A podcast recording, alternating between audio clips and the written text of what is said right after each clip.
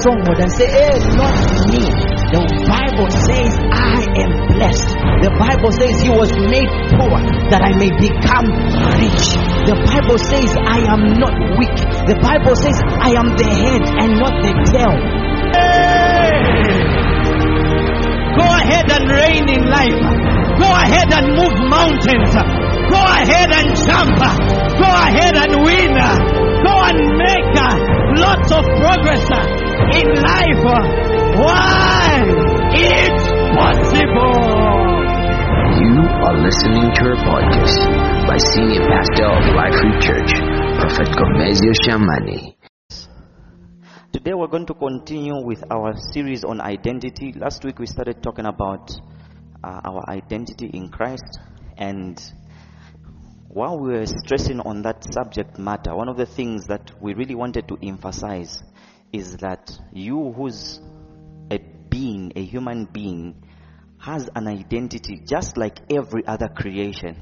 The only difference is that, unlike any other creation, you who is a human being has the capacity to occupy identities that are false, identities that are wrong, but also has the capacity to, to occupy an identity that is right. And we said one of the things that influence us to walk in certain identities is because of the engagement of the three things.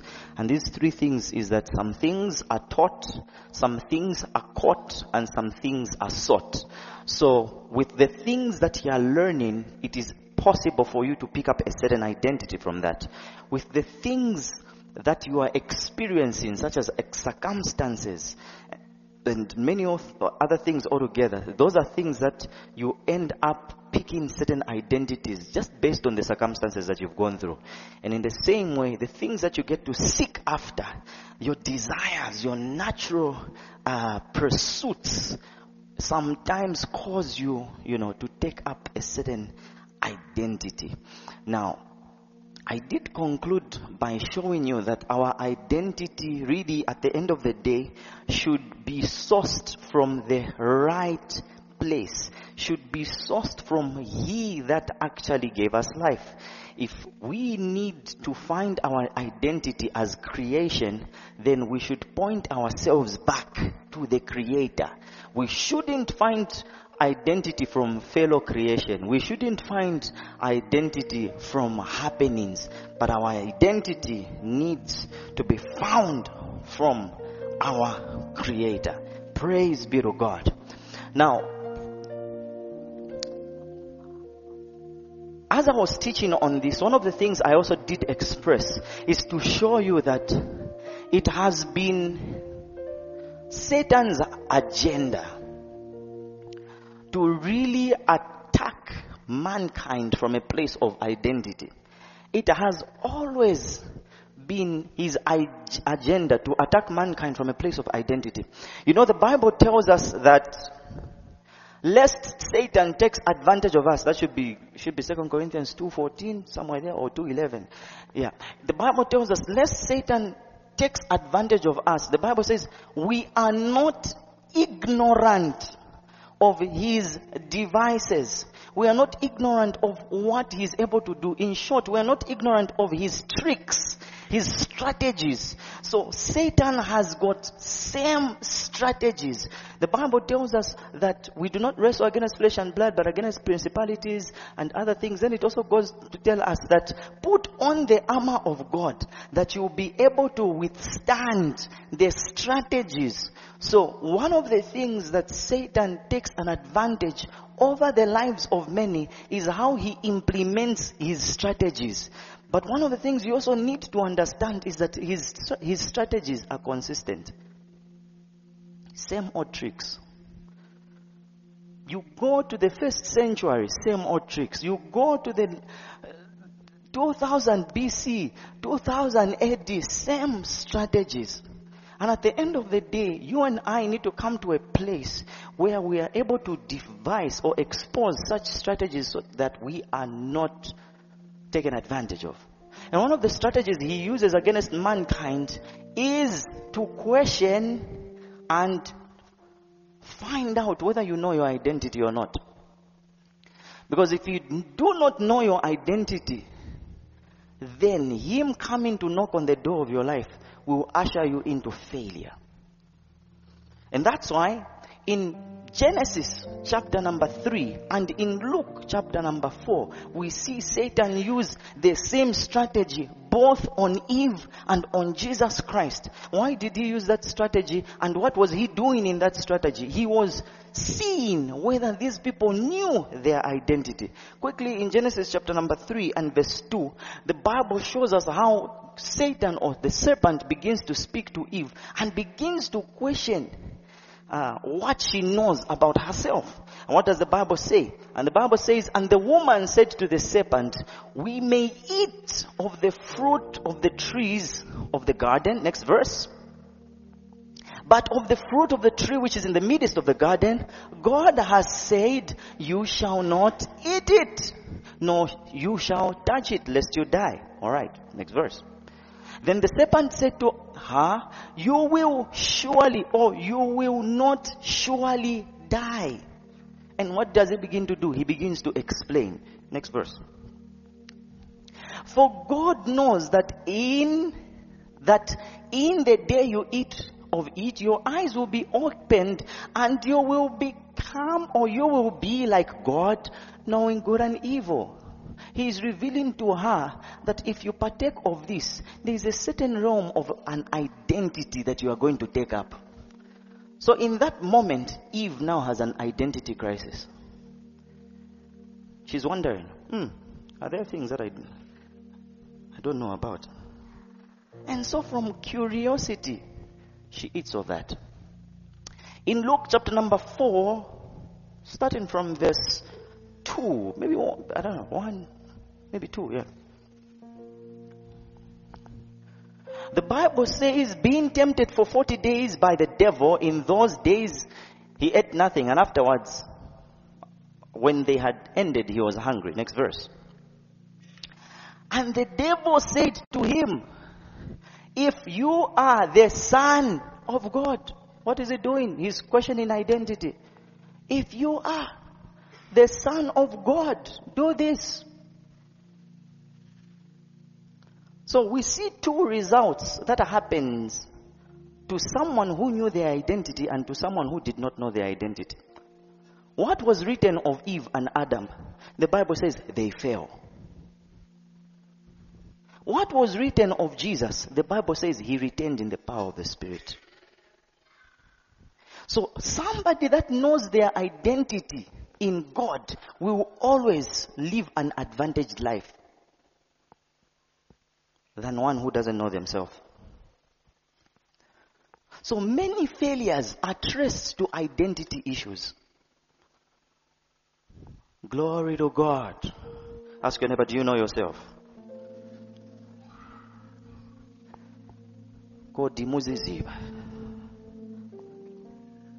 Very, very important. Now, if we have established that the fall of many is because of identity issues and the rising and the empowerment of many is due to identity establishment, then let's get to a place where we now dive into digging to the truth about our identity. In John, rather in Colossians chapter number 3 and 3, the Bible shows us something that will help you and I discover and dig deep into our identities. All right. Let's do this. Let's do this. Can I have, let me just have this. Can we read together? One, two, three. Let's go.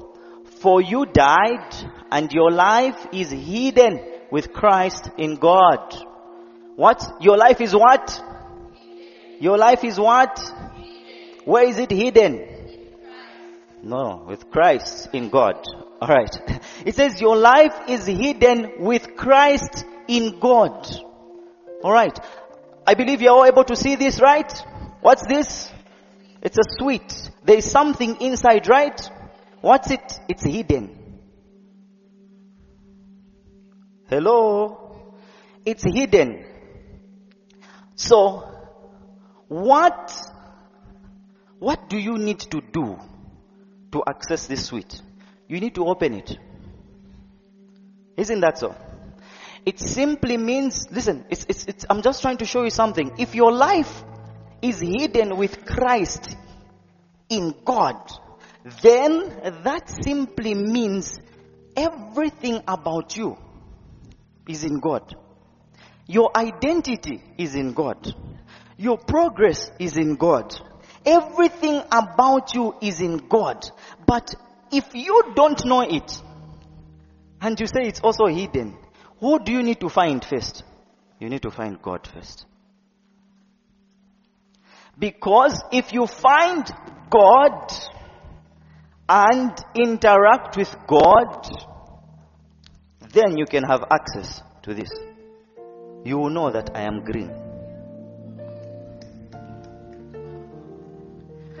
So even you, you need to find yourself. But the only way you need to find yourself is find yourself in whom you are hidden in. But as long as you are, as long as, listen, that's why, listen, listen to this. That's why you can't allow Satan to give you an identity when he can't see who you really are. Because if, if Satan wants to know who you are, he needs to access God. If he wants to know who you really are, he needs to access God. Amen and amen.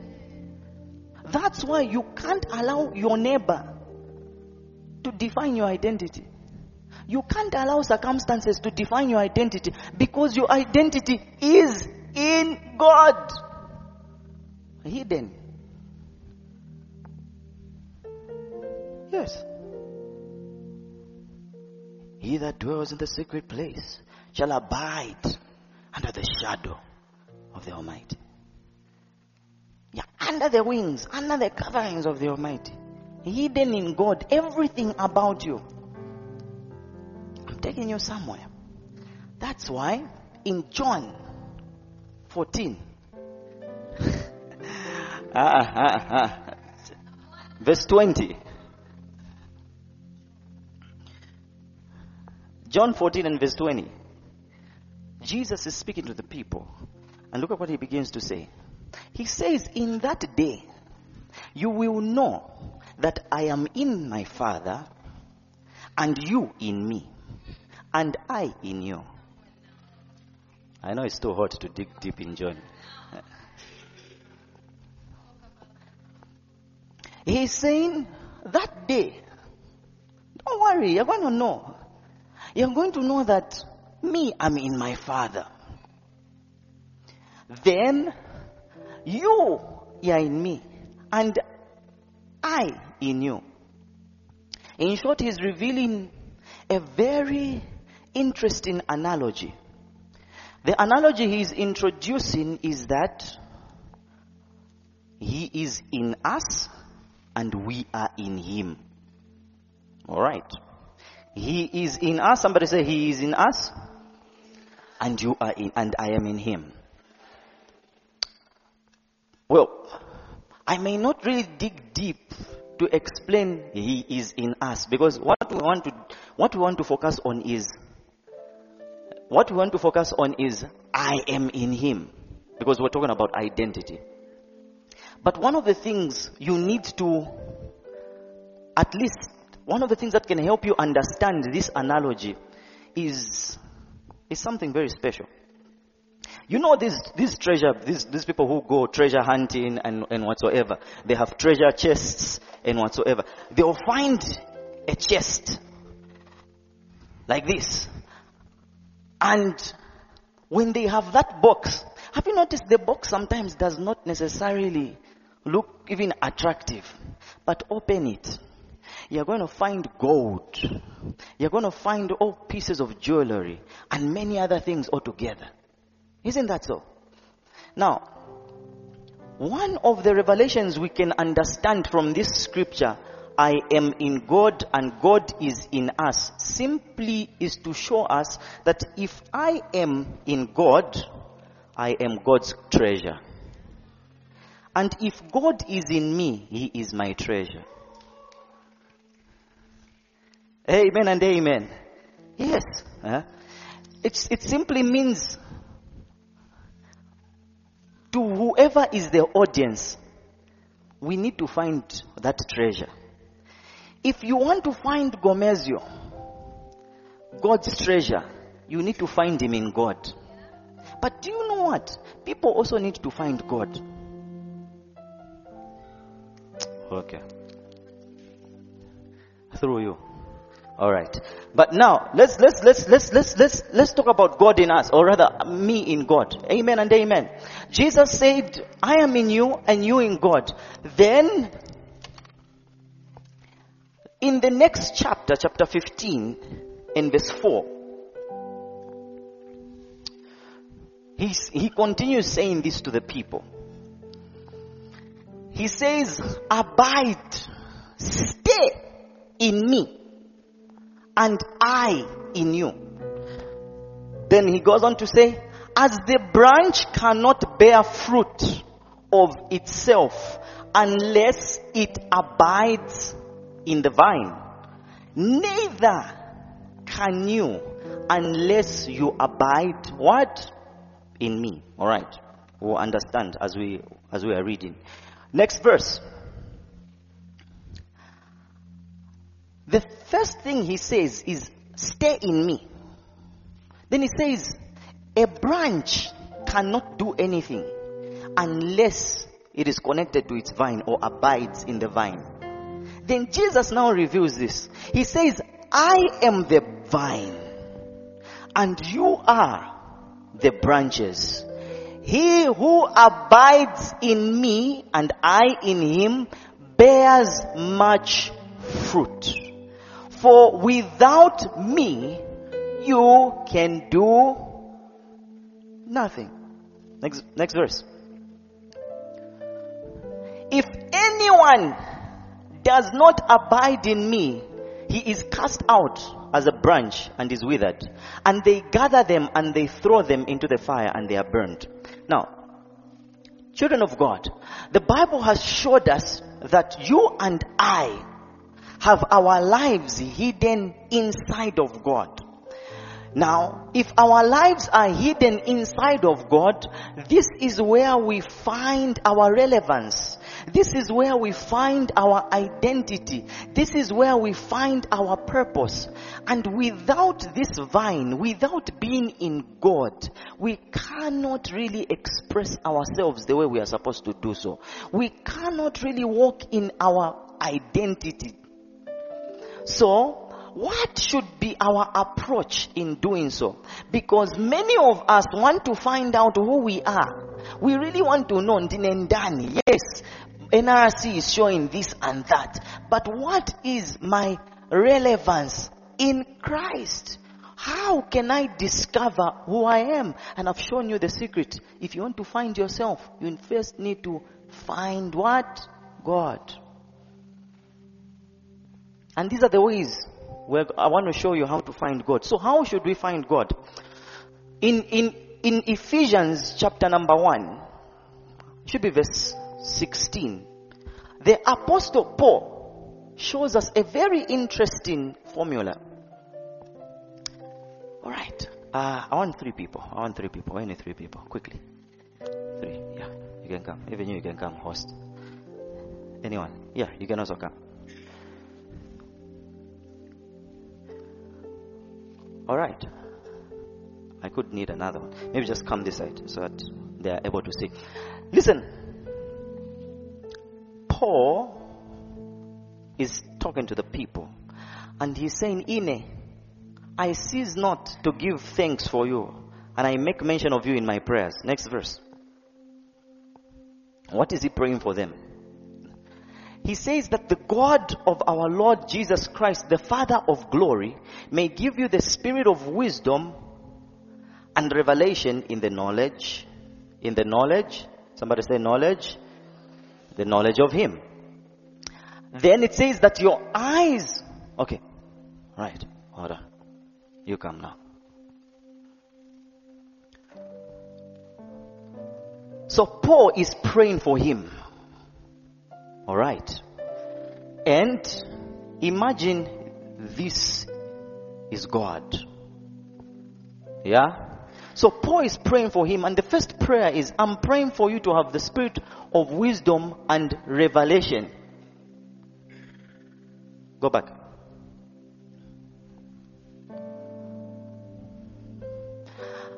It says like that the spirit of wisdom and revelation in the knowledge of him.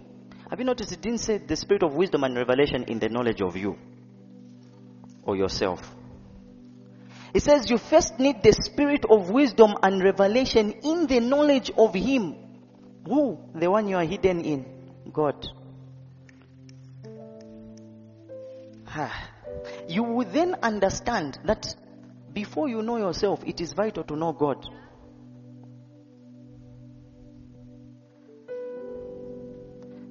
If you want to know yourself without God, you will never know yourself. Isn't it interesting that Daniel testified? He says, They that know their God shall be what? Why didn't he say they that know themselves? So he's you your prayer is that you receive the spirit of wisdom and revelation. Come here. God, sir. Sorry, sir. In the knowledge of Him. So you need to know Him. it's interaction. Constantly. I need to know God. Next verse. Next verse.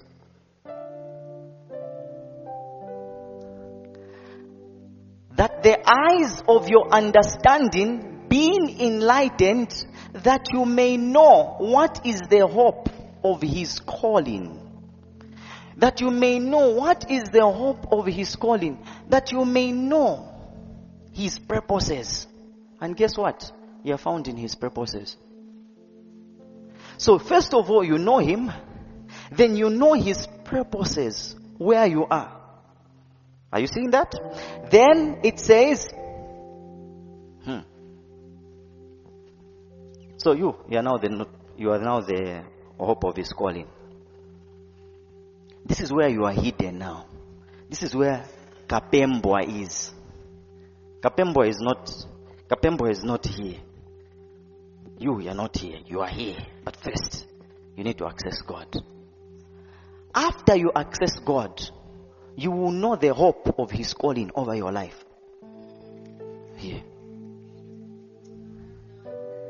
Then you will know, ah, no koko mwalimpala. Listen, before you go to, before you even go to, I am surely blessed, you need to understand His hand.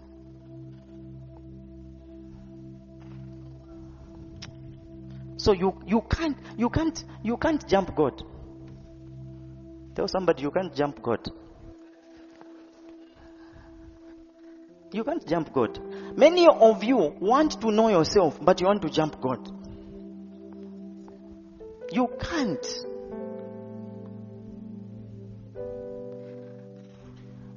Amen and amen. Then remember, Jesus said, The one who doesn't abide in me is thrown away. Do you know what that means? Why some people find identities without God is just a sign that those who are thrown away or those who are just available in the space are people with no vines. They are branches with no vines. What is the purpose of a branch without a vine? It's to be burnt. Nimarasha, firewood. Or for a dog to play with. Fetch. Yes. So you find that if God is aside and you want yourself without God, in short, finding yourself without God is finding a branch without a vine. So, yes, you can even be doing things. But fire is cooking. Mm. I'll be speaking in a lot of mysteries, so that's why I prayed for understanding. After you know the hope of His calling over your life, then it says, what are the riches of the glory of His inheritance in the saints? So the next are riches. You know, uh, so there is God, the calling, there is riches. So you first, you want to know who you are. You want to know who you are. You should follow a, a, a, a system in the kingdom. The Bible says the last shall be first and the first shall be last. So if you want to know who you are, start by knowing whose you are. Not who you are first. Start by knowing whose you are. Then you will know who you are. Then you will know what you have. That's why the Bible says that you know the hope of his calling. Then it says, what are the riches of the inheritance of the saints? Then it goes on to say that you may also know the power that is at work. That's, that's next, yeah. It says that what is the exceeding greatness of his power towards you? You know what you have. You know who you are at the end of the day. So he's giving us a formula. So I'm trying to show you, saints of God, any area of your life that you need to have clarity over your identity, over your vision, over what concerns you, you know who to run to. God. And when you run to God,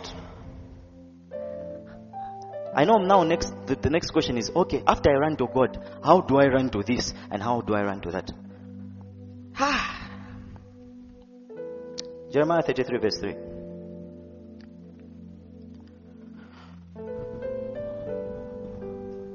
Jeremiah 33 verse 3. Let me show you. Very easy. Call what? Call to me and I will answer. Who will answer? And I will show you great and mighty things which you do not know. The one who answers is the one who shows. So if you are saying, okay, I've encountered God, now how do I encounter this? Don't worry. The one who is, who is answered is the one who will show you this and show you that. All you need to do is position yourself to do what? To know Him. Praise be to God. Now, how? Thank you, thank you, thank you. You can give them hands. Just encourage them. It's, it's not easy. now, how do we encounter God? How do we encounter to know God or interact with God so that we can uh, know ourselves at the end of the day? I'll just give you three points and I'm done. Number one,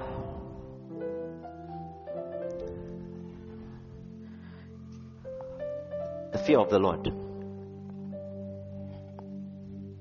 Right. Somebody say the fear of the Lord. The fear of the Lord is a missing ingredient in many people's lives. It's, it is a godly re- reverence that allows you to encounter God. Have you, have you observed whether you go to a chiefdom or whether you've seen many people approach kings?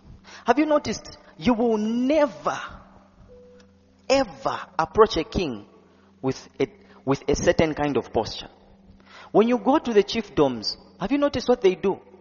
You find that when the Kuliba chief, they'll tell you, what do they tell you? They'll tell you, remove your shoes.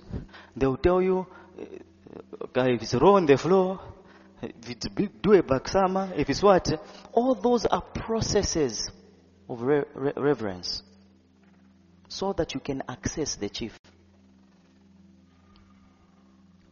Listen, by privilege and by the blood of Jesus, we know we have access to God. But that privilege does not naturally produce reverence or the fear of the Lord. You need to have respect yourself. If if you come and say, I want to submit to you, Pastor, I will not say respect me. I will not tell you that. I respect is not imparted, it's developed. Listen, before, come, Moses, come. If I am the Lord, what have I? I'm, I'm attracted. Come, just come from there. Just come from there. I'm at. Imagine I'm the burning bush. I'm attracting him. It's like I'm saying, come, come, come, come. Hey, stop there. Remove your shoes. Oh, no, no, I'm not saying remove it. yeah, yeah. Huh? I'm, what I'm just trying to show you is that God attracted Moses with the burning bush. But when Moses got there, he says, remove your shoes. This is holy ground. I need reverence. You're not accessing me if you remain with your shoes. More change.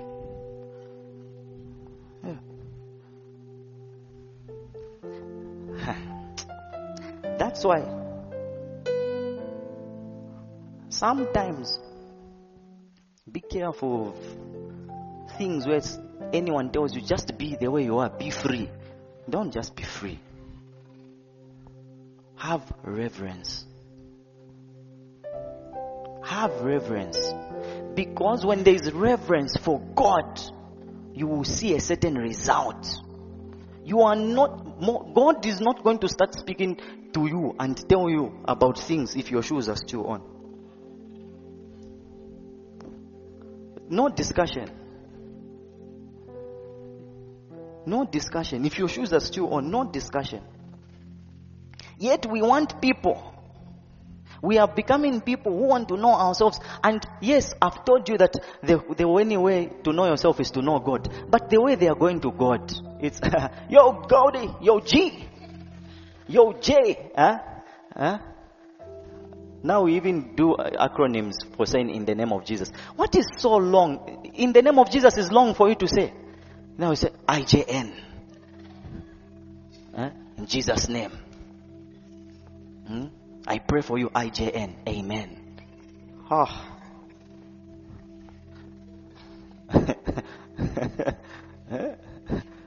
ah. And the angels are wondering, IJN. Because angels get revelations from us. IJN. Hmm.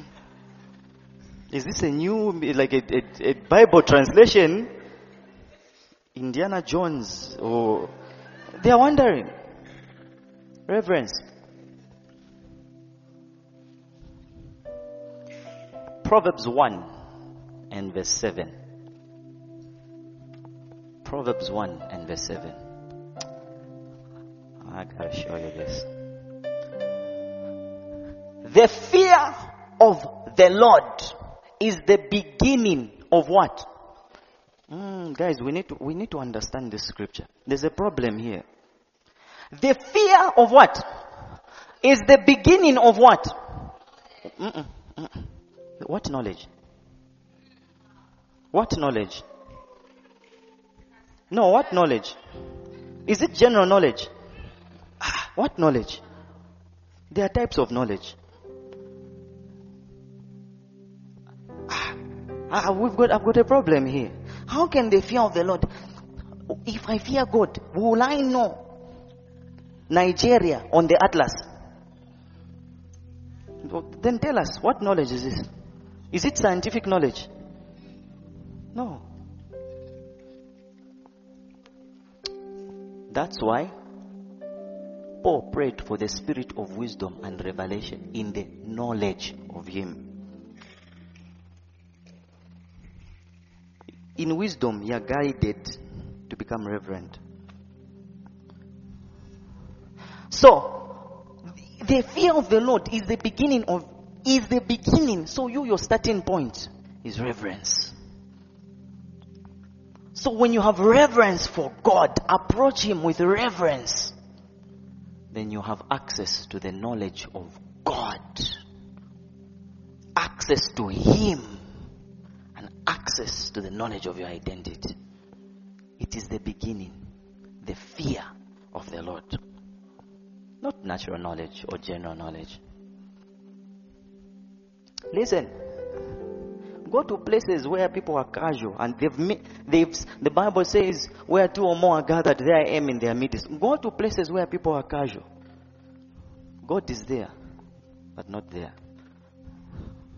When i say not there you will not really see a tangible hand. Why? There is no fear of the lord have me have you noticed if i preach or before i preach if I notice on during praise, you are chewing a gum, you're honoring the Lord like this. When I come here, I will make you pray. I will make you worship. If I'm not satisfied, I'll say, Tien, once, awe, awe. Sometimes I'll say, stop. Worship. Nizi wakwapia, open your mouth. Why? The fear of the Lord is the beginning. It's the beginning. That's why we see a, a man by the name of Simeon. Uh, this is Luke 2, verse 25. Luke 2, verse 25. There's a man by the name of Simeon. I want you to see what happened to people that feared the Lord. I want you to see people that feared the Lord. Not everyone in the Bible was said this one feared the Lord. Not everyone. Behold, there was a man in Jerusalem whose name was Simeon. What was he? Somebody tell me, what was he? A man. Someone say a man. Mm-hmm. This man was just and devout, waiting for the consolation of Israel, and the Holy Spirit was upon him. Next verse. It had been revealed to him by the Holy Spirit that he would not see death before he had seen the Lord Christ. Next verse.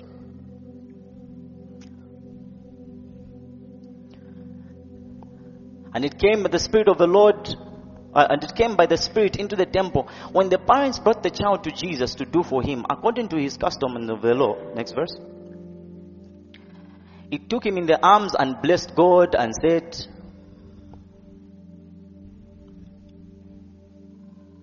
Lord, you are now letting your servant depart in peace according to your word. Now, Simeon, okay, from verse 25, just go back to verse 25.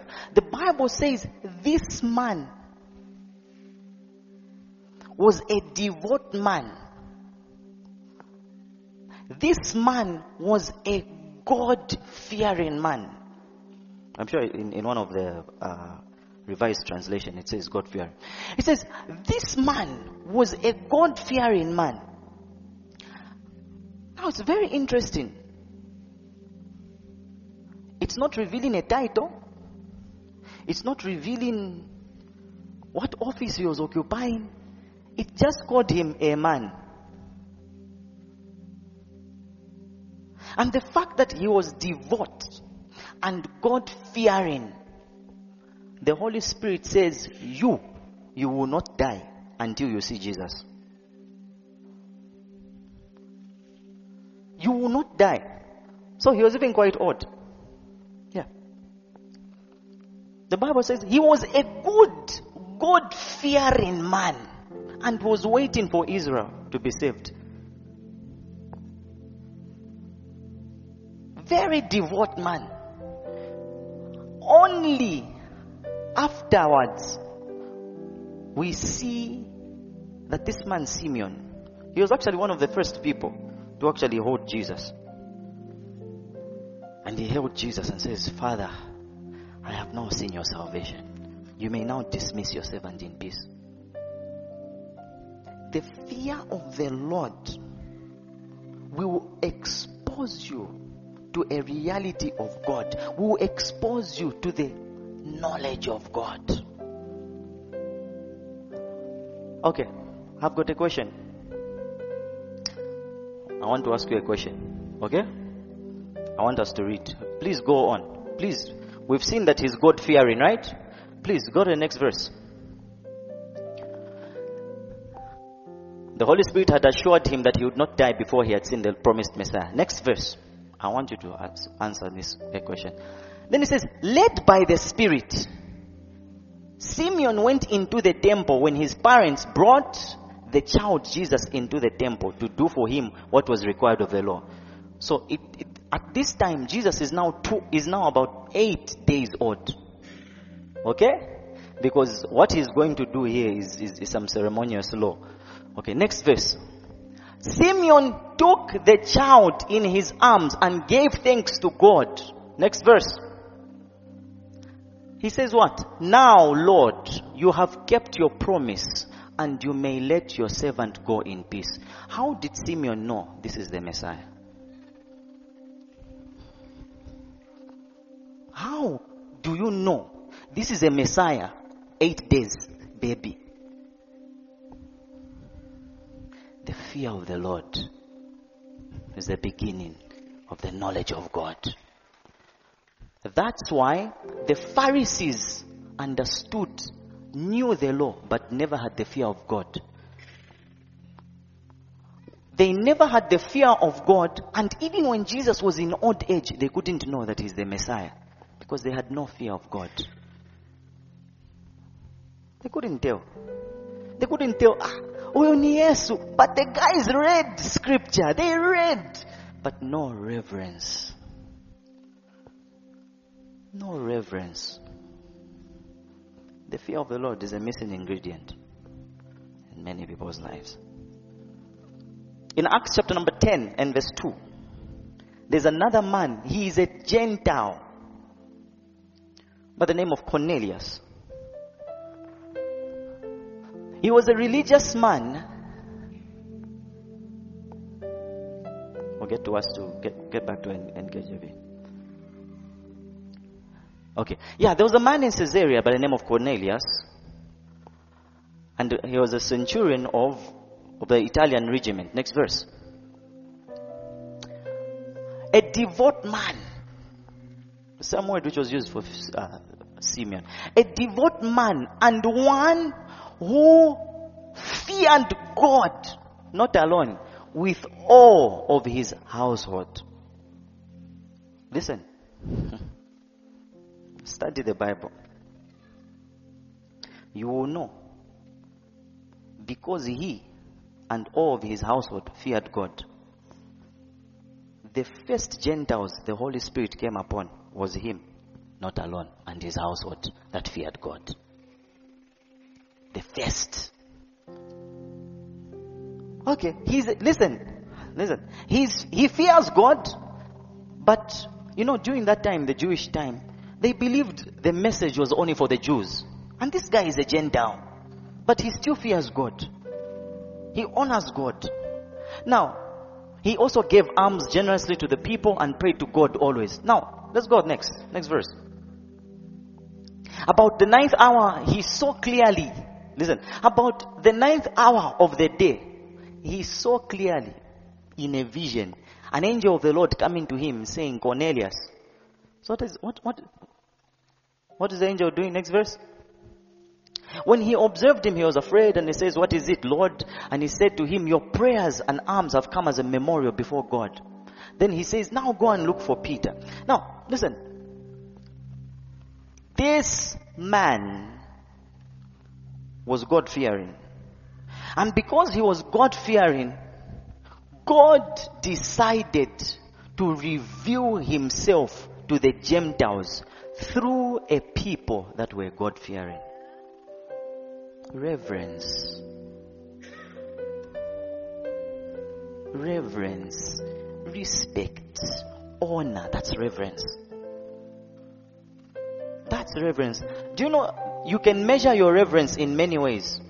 A lot of ways actually. How you how you how you pray, you can measure your reverence. Do you know there are certain people they can't just pray anyhow. Some of you pray as if you're sleeping in a coffin. You've even covered your blankets like this, covered yourself. Notice I'm not saying I'm not I'm not saying that is wrong or whatsoever. I'm just saying sometimes how you pray can show whether you have reverence or not. Let's let's intercede or let's let's pray unto God and thank him for today's goodness. Father God, we thank you. We are ah, ah. the rest you find they are standing and they are thanking him like this. No, I honor you. Another one is like this. Murungo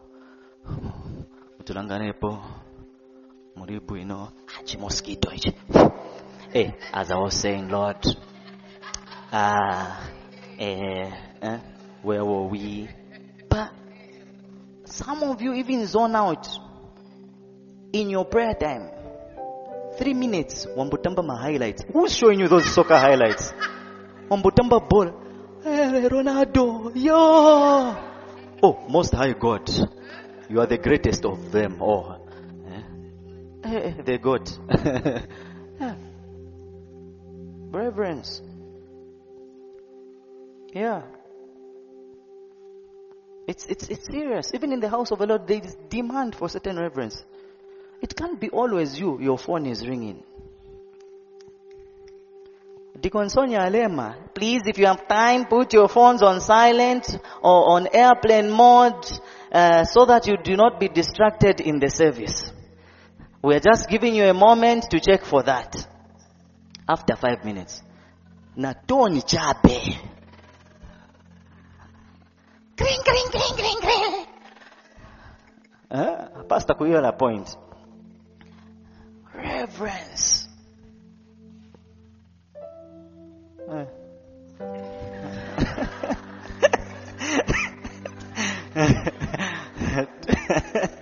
Too fast. Reverence will help you. Uh? Reverence will help you greatly to know God. So begin to modify your heart. How do I approach God? Do I have reverence? Do I honor Him? Do I have the fear of the Lord? The fear of the Lord is not that I am scared. No. It's honor. It's honor. Unfortunately, we, we, unfortunately, sometimes man only loves to practice it on fellow men. So you find that I seek, I'm here, I seek a pembo. Ah, how are you, Papa? You know, okay. I'm, I'm, I'm, show, I'm showing reverence. But even though I'm, I'm really showing him reverence, oh, the only thing I can receive from him is a prophet's reward. But I need to have utmost reverence unto the Lord in everything. Why? Because I am not hidden in Papa. I am hidden in God. I am hidden in God.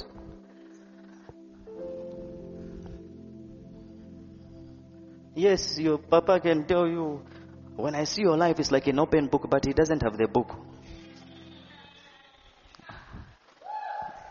And he didn't write it. Not only he can't also change it. Amen and amen. Ah. Yes. So there has to be reverence unto the Lord. Ah, no. It's very serious. When was the last time you kneeled before God? You're coming to kneel to us. Always stand up, go and kneel before the Lord.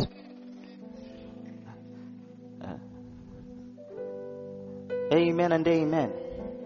Yes. Hmm? Reverence is, is even in how you receive, even how you receive rebukes from God can show that you have reverence. There's someone who once told me off.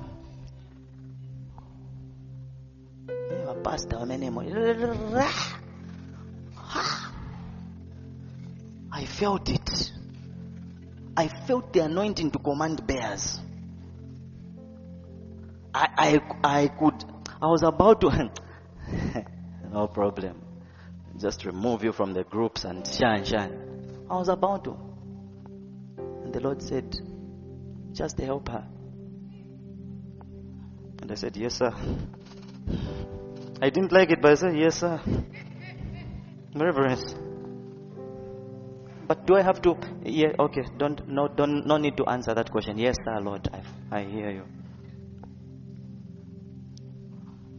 I'm driving one day. Someone is driving a certain way, and I'm like, hello. He says, ah ah ah ah. ah. I say, sorry, sir. Reverence. Sometimes the Lord gives you counsel, and you are offended with God. I'm angry at God. Okay, go and bite him. If you can. I'm angry. Uh, Walumen. Ah, visit them. Sorry, sorry, sorry. Here is his hand. Bite. ah, I'm offended. How can he allow that guy to come into my heart to break me? Ah. I didn't know God was keeping the keys for your heart.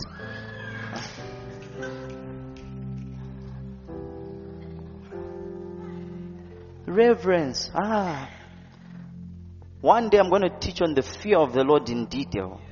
And I want us to begin to practice it. And we'll, we'll teach it corporately, even how to exercise it both in church and outside. Because that is what pushes us to have encounters with God on a deeper level. Yeah. Number two.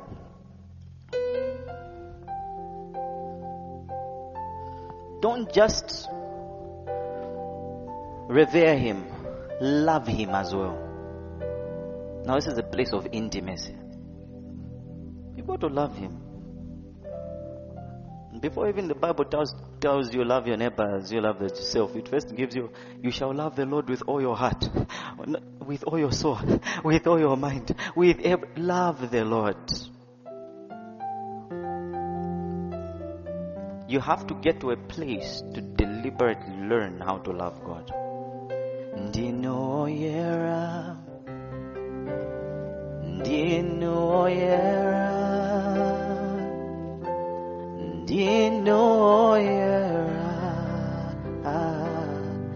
Yes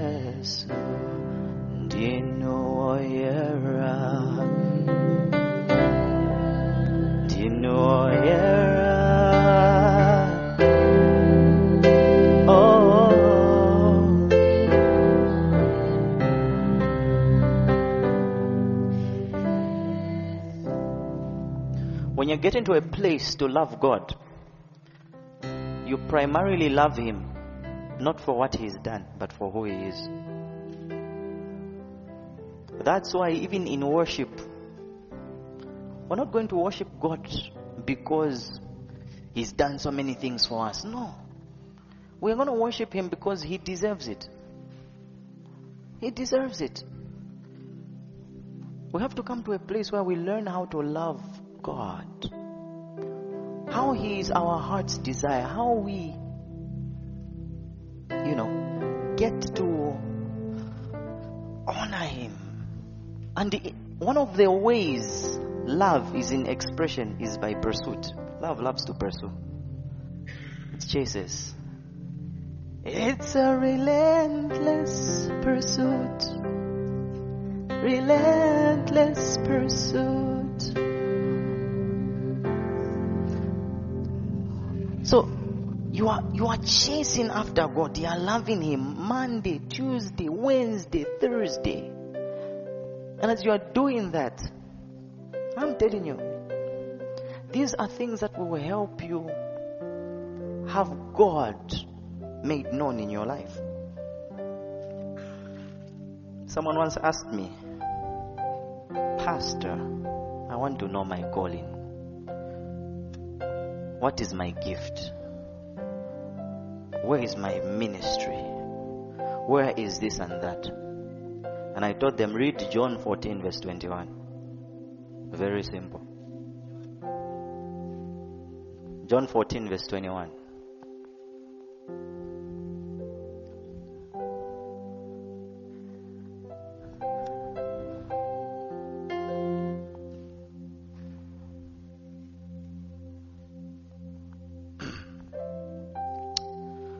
Bible says, He who has my commandments keeps them.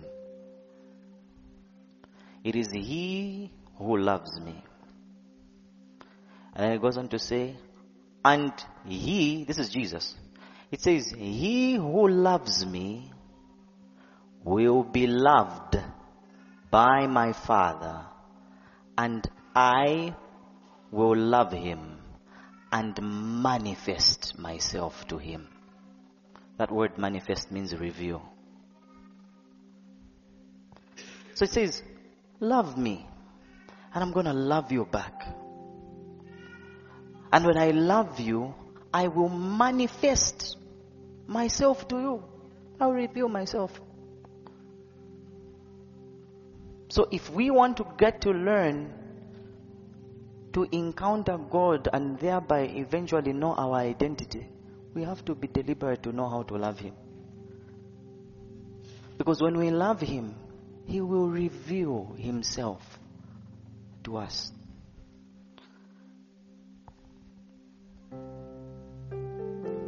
Amen and amen. That's love.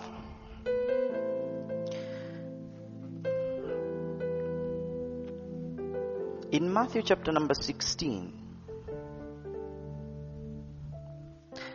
verse 13, we see a very interesting portion of scripture.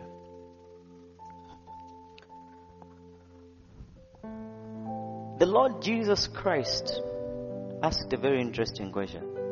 And he said, Who do the people say I am? Who do the people say I am? Who am I? Who am I to the people? Somehow, when you hear such a question, it doesn't really make sense. Why should Jesus ask? I. What am I known for? Yes, to Jesus it does make sense because the revelation of Him made known to the people is paramount.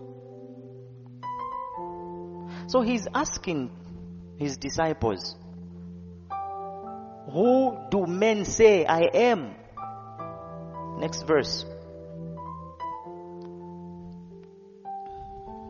So they said, Some say you are John the Baptist. Ah, now you see, there's a problem. If you're going to call Jesus John the Baptist, my goodness. Because remember the formula. It's grow in the knowledge of what?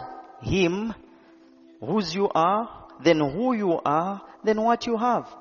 So if you have an inaccurate knowledge of Him, you're not going to the next level. You know what that means? It simply means even today, people have inaccurate knowledges of Jesus. Now, it's quite interesting. Have you noticed? Jesus has asked, Who do the people say I am? None of them said John Cena. They, they talked about a Bible character. But even though they talked about a Bible character, it was inaccurate. Yes. Who do the people say I am? And the Bible says, some say John the Baptist.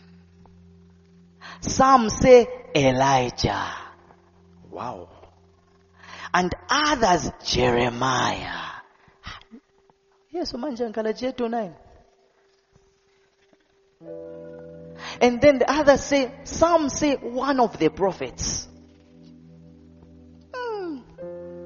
So it simply means the people were having an inaccurate knowledge of Jesus.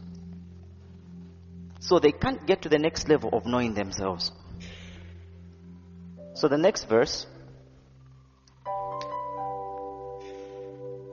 he said to them, Who are they, them, the disciples? He says, Okay, that's what the people are saying. But who do you say I am? The ones who follow me. My name. Who do you say I am? Notice he said to them, next verse.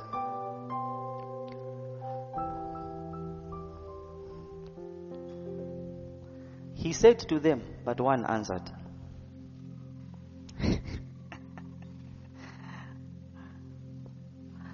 and Simon Peter answered. What did I say? He said to who? But how many answered? One. Simon Peter answered and said, You are the Christ, the Son of the living God. Hey, what happened? He got an accurate revelation of Jesus. Next verse. Then Jesus answered and said to what?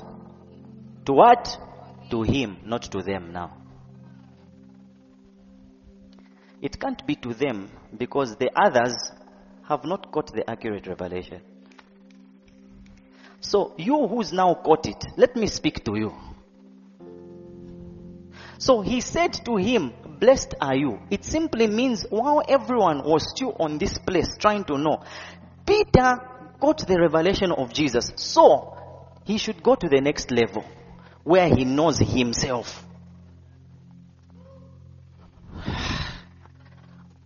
And then he says to him, Blessed are you, Simon Barjona, for flesh and blood has not revealed this to you, but my Father who is in heaven.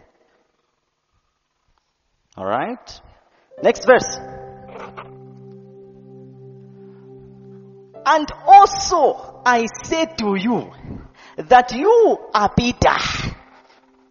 You got the revelation of me. Now let me give you the revelation of yourself. I said to you that you are Peter. And on this rock I will build my church and the gates of Hades shall not prevail against it.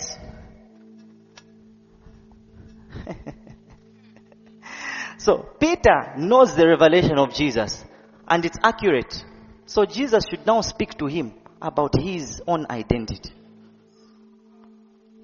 And that's how Peter now knows himself. Aha. So if you are among the them and you want God to speak to you, do what Peter did. Catch the revelation of Jesus. Yes. That's why Peter is teaching. Second Peter 3. Is it verse 18? Second Peter 3. 18. Try. Yeah. Look at now what Peter is teaching. What is he teaching? He's saying, grow in grace and knowledge of our Lord and Savior Jesus Christ. He knows why he's teaching that. Because he once got a revelation of Jesus and knew about himself. That's why he's telling the people. Now grow in the grace and in the knowledge of our Lord Jesus Christ. To him be the glory now and forever. When he writes in chapter 2, he's, he's still saying the same. Grow in grace. Grace and peace be multiplied unto you. In the knowledge of God. He writes again in chapter 1 that uh, he has given you all things that pertain to life and godliness according to the knowledge.